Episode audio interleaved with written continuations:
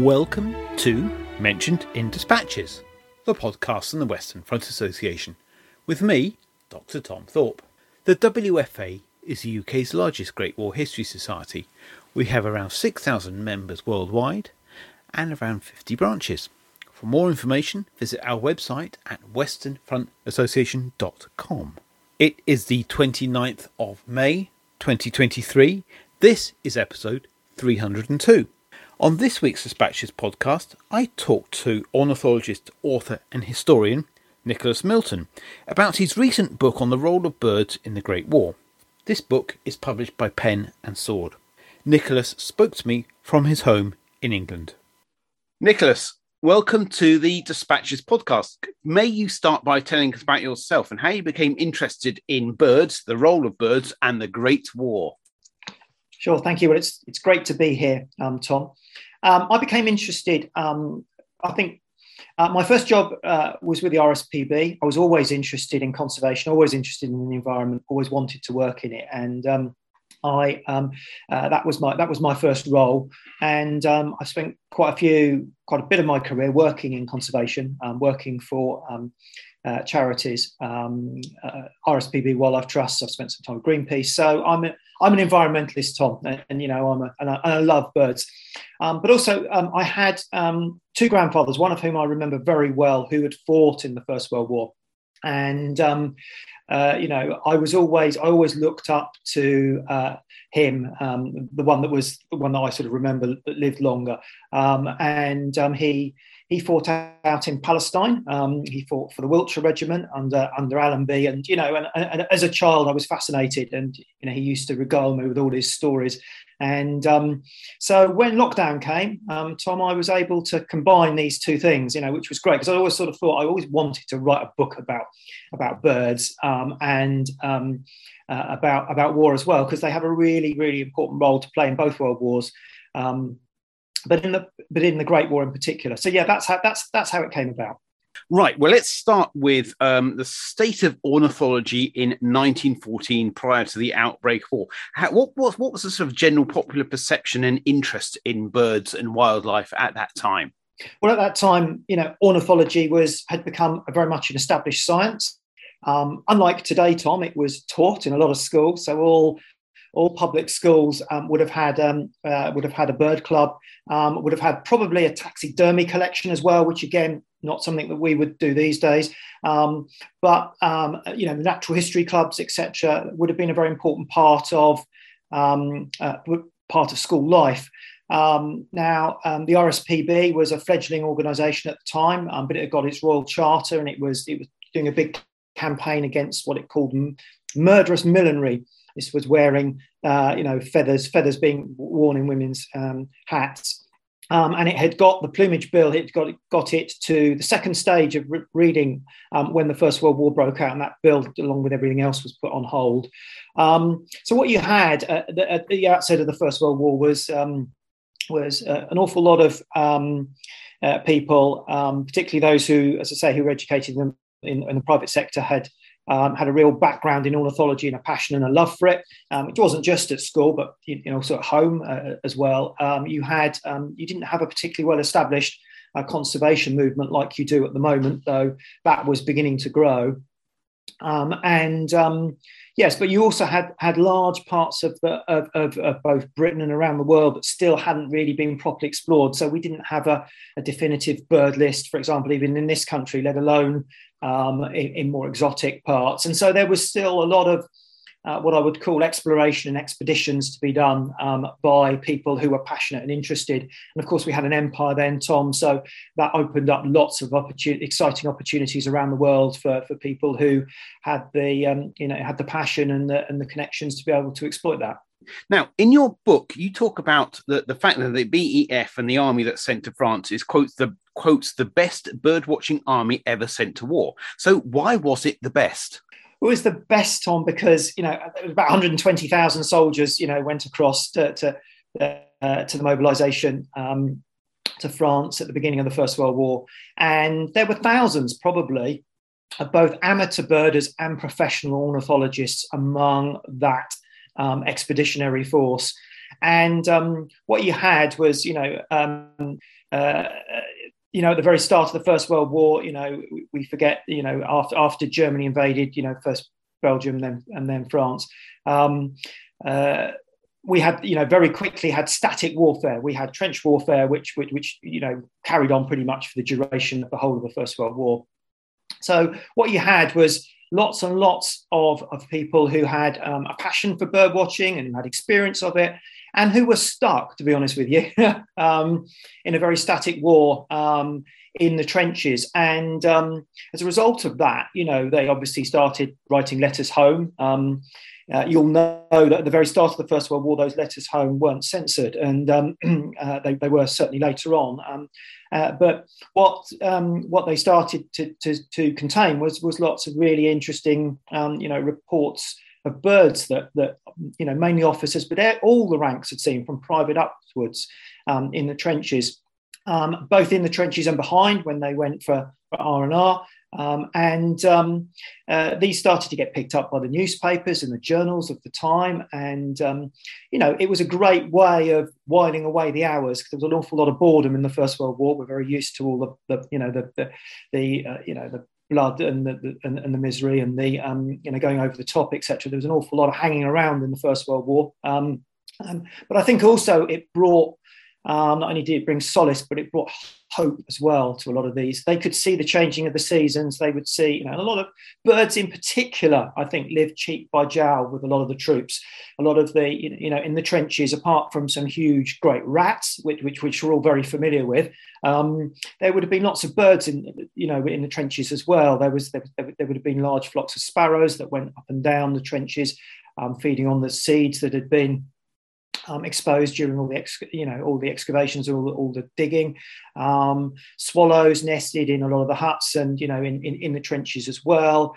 You'd have birds of prey going up and down because of all the rats, um, and you know in the skies above the trenches as well. You'd have had you know birds like the skylark singing continuously.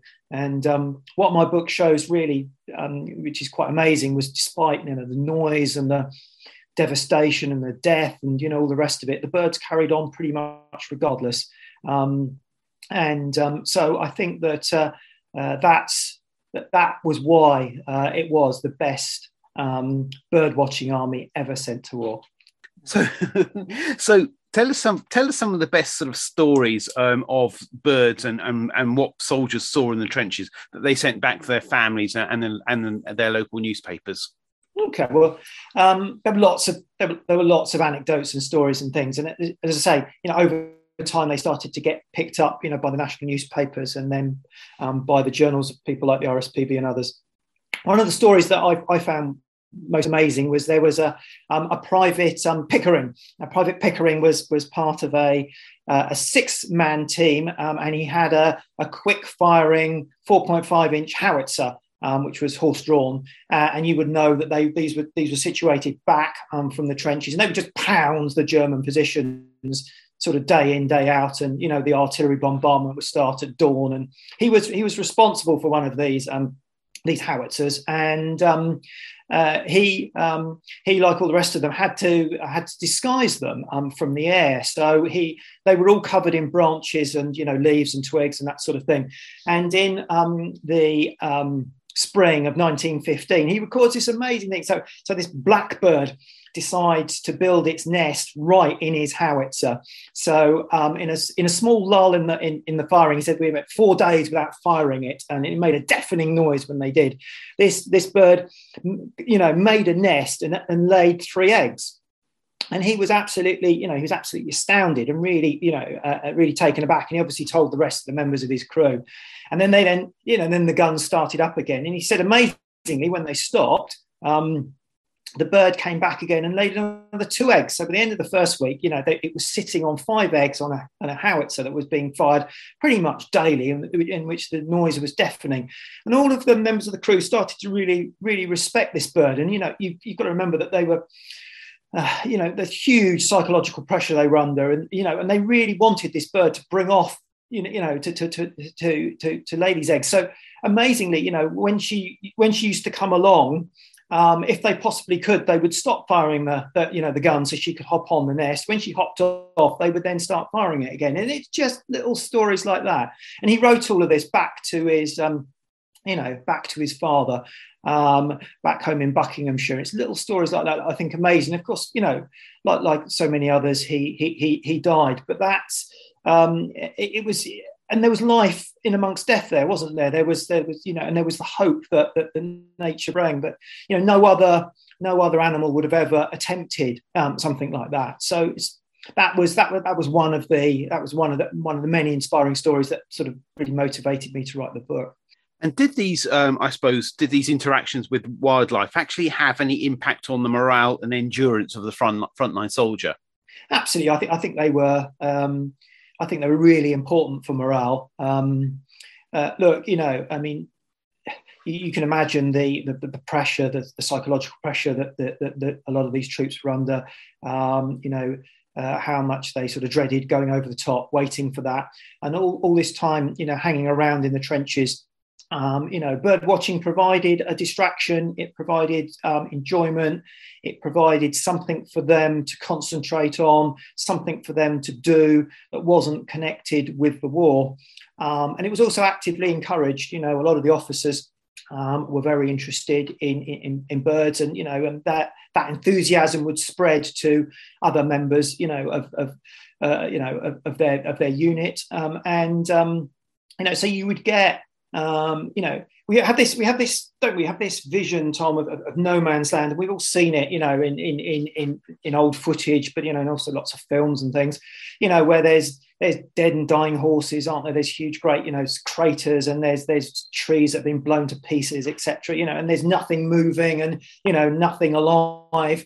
Um, and that wasn't true. That wasn't, you know, that isn't isn't accurate. You know, what what what these letters clearly um, you know, the, the, troops sent home show is how, how, much was actually going on. You know, there were swallows flying around because there were masses of flies. For, for, you know, for example, there were, there were skylarks singing up in the air. Um, in between the barrages, you know, you'd have birds like hen harriers going up and down, quartering, you know, um, and um, partridges and things like that, you know. So it wasn't the barren, you know, uh, landscape that we're all led to believe. Um, nature carried on. And um, I think if you were interested, even if you were interested, um, this obviously provided a spectacle and something for you to focus in on. And even if you weren't, I think, you know, I think a lot of soldiers were just amazed at, at how um, resilient birds in particular were um, during, you know, during the lulls in the fighting.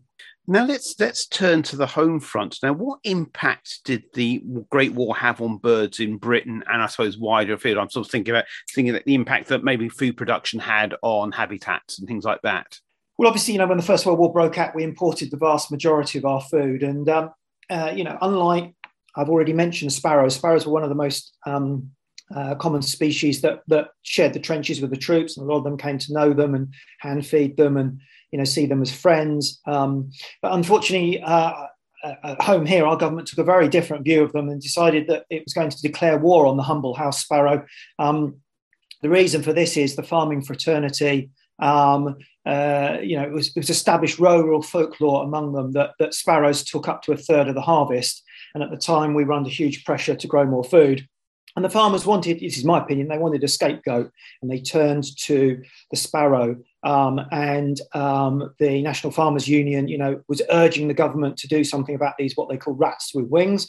Um, and so they, the government resurrected something called rat and sparrow clubs, which have been very um, common in Victoria times, cruel, um, callous clubs whereby um, a bounty was put on the head of every um, humble house sparrow, and then people were paid to go out there and to kill them, either by shooting them or netting them or destroying their, their nests. Um, and this went this this sort of war on the house sparrow soon expanded into a war on all small birds in the countryside because, unsurprisingly, a lot of um, people, uh, you know, um, wanted the money. So um, you know, and and you know, one small brown bird looked like another to a lot of to a lot of children. Children in particular were encouraged to do this by the Board of Agriculture, and this was. Um, this was a major campaign for the RSPB during the First World War. As I said, the plumage bill had been set aside, and they campaigned against these rat and sparrow clubs Um, and um, through their campaigning, through sending out lots of letters and leaflets, and through their work in Parliament, um, at the end of the war, they came out of this victorious, and the Board of Agriculture uh, no longer promoted these clubs. Um, but they did immense amount of damage um, to the small birds in the countryside. You know, they were killed on a scale um, equivalent to our troops in the trenches, you know, in France. Um, and it seems amazing to us now that, that, that we would go about doing that. Um, but that actually, that actually happened. And that campaign um, from the RSPB really sort of helped to establish it as the as the force for conservation that we know today. Um, it was during the First World War that it really cut its teeth and and sort of um, and that uh, uh, and started to become, as I say, uh, you know what's what is now Europe's largest um, conservation organisation. And how did soldiers and military personnel use birds in their sort of active lives uh, in the trenches and, and other places?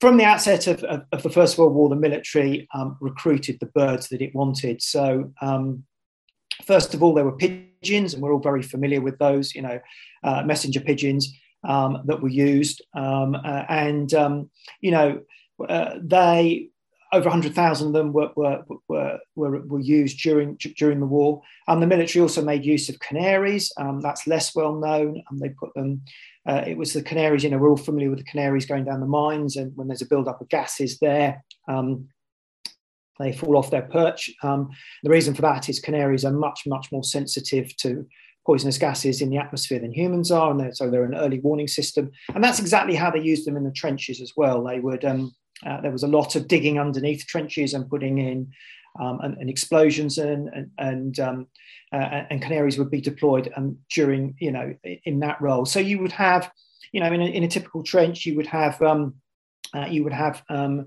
uh, pigeons, which would be used as messengers, um, and um, you would probably have, you know, probably in the uh, in the officers' uh, hut as well. You know, you'd have a couple of couple of canaries, and these soon became like regimental pets. Um, and um, again, you know, uh, the troops soon started to, to, to feel very sort of protective towards them and um, uh, you know and, and would feed them some of their you know some of their rations etc you know and um, uh, so that's the way those two birds in particular pigeons and canaries were used by the were used by the military in the war but there was also lots of other um, sort of less well known um, uses of birds um, the French used the sentinel ability of, of, of, of birds like pheasants and other things an early warning system amazingly put some of them um, up the Eiffel Tower because they were they, they could detect Zeppelin airships and aeroplanes from a lot lot longer distance than humans could. So uh, there was that, and there was there was the use of gulls as well. Gulls were extensively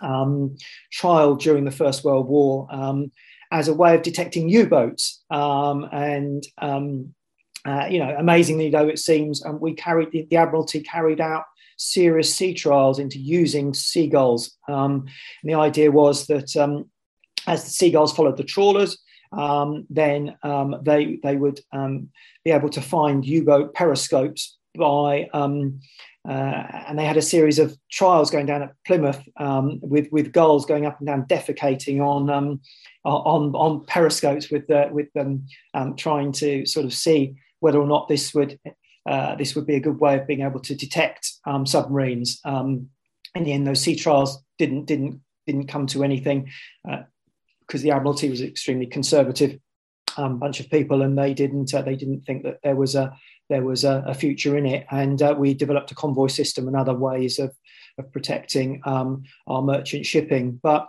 they as I say, they were seriously um, they were seriously looked at as a way of as a way of combating the threat of the U-boat, which just like the Second World War, the First World War was exactly the same, was, was deemed to be the greatest threat to the empire and to Britain being able to carry on was if they cut off our, our, our supply routes.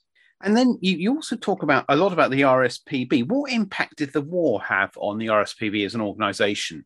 The RSPB was quite a small organisation at the start of the First World War, but it was growing rapidly.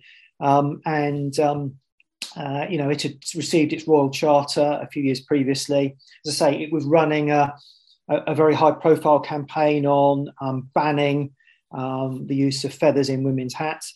Um, and it put an awful lot of work into that plumage bill um, and was, I, I, think, you know, when the First World War broke out. That was put aside, um, and they were, um, you know, and I think they were um, extremely, um, you know, uh, sad about that because it was on the verge of becoming becoming law. But what they did, and, and, and the First World, you know, at the start of the First World War, there were a lot of there's a lot of soul searching went on within the RSPB. I think about you know about their role, what possible role could a bird organisation have when here is you know Britain fighting for its very life, um, you know, and um, but as I say, you know through those letters home, it soon started to establish a role, and through its campaigning work, you know, particularly against the rat and sparrow clubs, um, but also highlighting um, the fact that um, a lot of birds did quite well during the First World War um, away from um, farms. So, for example, a lot of gamekeepers were called up to the colours. And so, birds of prey and other things which had been widely persecuted, unfortunately, Tom still are up on our upland moors, got a chance to um, breed and to. So, so we actually saw some some recovery of, of, birds during the First World War. It was also very nice. It's a nice story uh, towards the uh, towards the middle of the war in, in in Leighton Moss. Leighton Moss is now one of the RSPB's premier um, reserves um, but in the First World War, it was um, it was a uh, it was all agricultural land, um, which was drained. These were coal-powered pumps that were used to drain the land. Um, but during the First World War, the price of coal became um, too expensive, and they didn't have the manpower, so they stopped uh, draining the land. Um, and uh, as a result of that, it reflooded. And as I say, it's now one of their premier uh, nature reserves with really good populations of both house and tree sparrows. So um, uh, there were some there are some nice stories there about. Um, but the, the, RSPB came of age during the First World War. Um, that's when it that's when it showed its mettle. That's when it, it really started to campaign to um, to use Parliament to uh, you know to grow its membership to become a force for conservation, which it, which it is today. And you can see that change happening during wartime. Now, let's turn to the back of the book. Uh, and you actually have something called an ornithological roll of honor, uh, obviously okay. listing lots of soldiers. So, what what is this about? And can you tell us some of the stories um, that this sort of um, cap- captures? Sure. Yeah. So, so, the ornithological roll of honor is just stories of a few. You know, there's there's there's there's I think there's about sort of 37 odd stories in the back of the book of, of, of men who made the ultimate sacrifice, but who for whom birds were an incredibly important part of their lives. Um, and um, this was reflected in their letters home and in their in, in, in their life before they were called up. And um, uh, I suppose for me, it, it signifies the potential um, that a lot of these men would have had had they have lived. Um, you know, I think ornithology would have been much the richer. Um, and a couple of just a couple of examples, uh, you know, that sort of stand out for me. Um, one was um, a private called Maxwell Green, who was killed in April 1915 at the age of 19. Um, he'd come out to um, France in January. He was killed three months later by a sniper, shot straight through the head. Um, and um, on his body, they, they, they found um, he'd started to um, uh, do a, a bird report, um, which he wanted to send into the Selborne magazine. Selborne magazine was the um, magazine of um, Gilbert White, uh, that uh, most famous naturalist in the world um, who lived at Selborne. Um, they had they had a magazine, and he'd written down about the birds that he'd seen in Flanders, and um, he'd written all these on tiny scraps of paper, and it was in with the March issue of the magazine. It was found on his body, and uh, and it was sent back to his father together with his possessions. And um, his father sent it on to the editor. And I'll just read you what um, what the editor said because it's it's sort of it's it's it's, it's quite moving. Um, uh, and um, the editor stated, "It is with melancholy pleasure that we print the letter above, together with the notes which accompanied it." Um, and he was buried in Ypres, um, and it, the colonel attended his funeral. So that's one nice little story, you know, and who knows what he would have gone on to have done. Um, and the other one, I think, at the other end of the spectrum. So, so he was he was a he was a private and um, was uh, somebody called Lord Lucas. Uh, Lord Lucas was a um, was killed in 1916. Um, he was shot down over the German lines, uh, bringing to the end a life that read like something out of a boy's own magazine. I mean, it was just it was just amazing. He was born in 1876. he inherited. Um, uh, he, he became a lord in 1907, um, and um, he spent his early life as a as a reporter for the Times newspaper. He went out to the Boer War. He got wounded, had his leg amputated um, below the knee. Undeterred by his disability, he never once sort of made any um, you know, um, made anything about, uh, you know, said he should be treated in any way differently. He joined the Hampshire Yeomanry, became a captain, um, and then um, uh, began a, an amazing political career when Asquith formed the government in 1908. He held several junior posts at the start of the First World War, um, joined the cabinet. He was the um, president of the Board of Agriculture. And so he sat around the table with Winston Churchill, but he found political life tedious, he found it boring. Um, and um, a year later, he resigned when, when Asquith um, formed the coalition government to try and hold on um, and joined the Royal Flying Corps. And then he, um, he was too old uh, at 39, but he got a pilot's license, went over, first of all, as an instructor. And then, of course, when things got desperate for us, started, you know, you know, was involved in, in an affray. And he was leading a photo reconnaissance mission when he was shot down and attacked by three enemy planes so you couldn't couldn't really make it up. But also, he was a passionate conservationist and ornithologist, and when he wasn't, um, you know, uh, being a politician or, or, or, flying or writing for the Times, his great passion was ornithology, and he went and um, he's uh, he's he's credited with bringing back the marsh harrier as a breeding bird. Um, he went to he was a a regular visitor at Hickling Broad. He established Hickling Broad as now a national nature reserve. He was the one who established that. And um, he went there with um, Sir Edward Grey, who was the Foreign Secretary, who's again another really big ornithologist, features in the book. Um, and they they formed that reserve. And um, I've got a nice little, little quote here. So the, they employed the local gamekeeper as, as, as, a, as a, nature reserve warden, which is an interesting um, gamekeeper turned poacher type role. But anyway, uh, and, and, he said, uh, and he went there and visited just before, just not long before he died. And he said, this was the gamekeeper speaking. Lord Lucas was delighted. He dashed home to see the sight, for he adored birds of prey.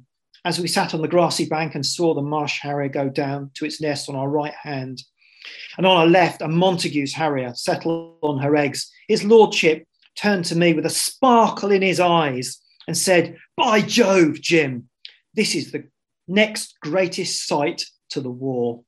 So, you know, his his is an amazing story. He's, he's, his his his ancestral home, Wrest Park, is now um, now features on, on, you know regularly on the Antiques Roadshow. For example, you can see you can see Fiona Bruce wandering around um, there, and um, you know it's it's but that's that's that's that's a couple of people, and who knows what they would have gone on to gone on to do. And there are so many of them um, who, who excelled at ornithology, not just you know, not just in Britain, but around, you know, around the world throughout the empire, um, and who died, you know, um, uh, you know, mainly in the trenches in the First World War, but across all the theatres of war. Um, you know, the uh, the Dardanelles and Gallipoli, and you know, in the Far East, um, and their, their potential. They were all young, mostly young men of huge, great promise. And who knows what, what they would have gone on to have done had they have lived. Um, and I think that's that's what makes the First World War tragic, but also sort of unique, um, was that in the Second World War was a much more mobile war. You know, people you didn't have the static trench warfare that you did. You didn't, you know, and there was a lot. The the, the options for, for bird watching were there, but were, were much more limited. So yeah, that's that's that's why I did the ornithological roll of honour because um, I thought these their stories. I wanted to tell their stories again. You know, they're all commemorated in cold stone in the cemeteries, uh, you know, dotted, uh, you know, across Europe and around the world. Um, but, but, I wanted to try and inspire people. Um, I don't, you know, whenever I feel a bit sorry for myself, I read one of their one of their um, stories, and I realise how lucky I am and then my penultimate question is a claim. It refers to a claim made on the front of the book, and you say that ornithology helped win the war. And I'm going to challenge you: Did it? it's a big claim, isn't it? It's a big claim. Well, I think it. I, I, I think it did because it provided, um, you know, as I said, it provided uh, solace and hope um, to our troops, and um, you know, I think that um, birds also served, as I said. You know, we've, we've, we've talked a bit about about pigeons and canaries and others um, and um, you know they they all they all played a part in maintaining morale um, at, at, the front line, and that was that was just incredibly important. And um, you know, a lot of the um, a lot of the uh, ornithologists, both the amateur birders and the professional ones who were in the trenches, were, were members of a lot of organisations, not just the RSPB, you know, others, the British Ornithologists Union, you know, the Zoological Society of London, um, lots of lots of organisations, and uh, those who survived went back, and they were the backbone. Uh, they were the building blocks of the conservation movement, which had really established itself by the Second World War. Now, you know, we're, we're lucky. We, you know, we can count um, eight million people. Eight million people in Britain, Tom, are now members of, of some sort of conservation organisation. And, um, you know, when uh, we've seen all of them mobilised relatively recently with the so-called attack on nature that we've had. Um, and, um, you know, a lot of that dates back to, um, uh, you know, uh, the time of the First World War. That's that's when that's when things changed because when the troops went back afterwards, they wanted to build a, a, better world and they wanted to conserve what was around them because they'd seen such awful, awful things. World War. And my final question is where can people get the book from and learn more about your work? Well, they can get the um, book um, on, online, you know, all the usual places. It's published by Pen and Sword, so if you go on their website, that would be that would be great. Um, but um, uh, you know, it's obviously it's available on Amazon and elsewhere. Um, if people want to learn a little bit more about about me and my work, there's I, I do have a website www.nick-milton.com um, that's that's about my first book, which was uh, about um, the Prime Minister Neville Chamberlain, who was another great bird watcher, um, and he used birds as, as his sort of um, hinterland and his and solace um, in the run up to the Second World War. He would regularly pop out of, of, of the back of Downing Street. Seems amazing now the pressure he was under was absolutely immense in the run up to the war. And he would uh, he would go out there and he would go to St James's Park, Tom, and, and if there was a rare bird would turn up, he had a bird watching friend who used to give him a tip off. And uh, he used to, to you know, go out the back door and just leave all of that behind and go and see the kestrel or go and see the, um, you know, a rare duck or whatever had turned up there and then come back into Downing Street. Quite amazing. So that's, that's yeah, they can find out more about that online. Nicholas, thank you very much for your time. Thank you, Tom. You have been listening to the Mentioned in Dispatches podcast from the Western Front Association with me, Tom Thorpe. Thank you for all my guests for appearing on this edition.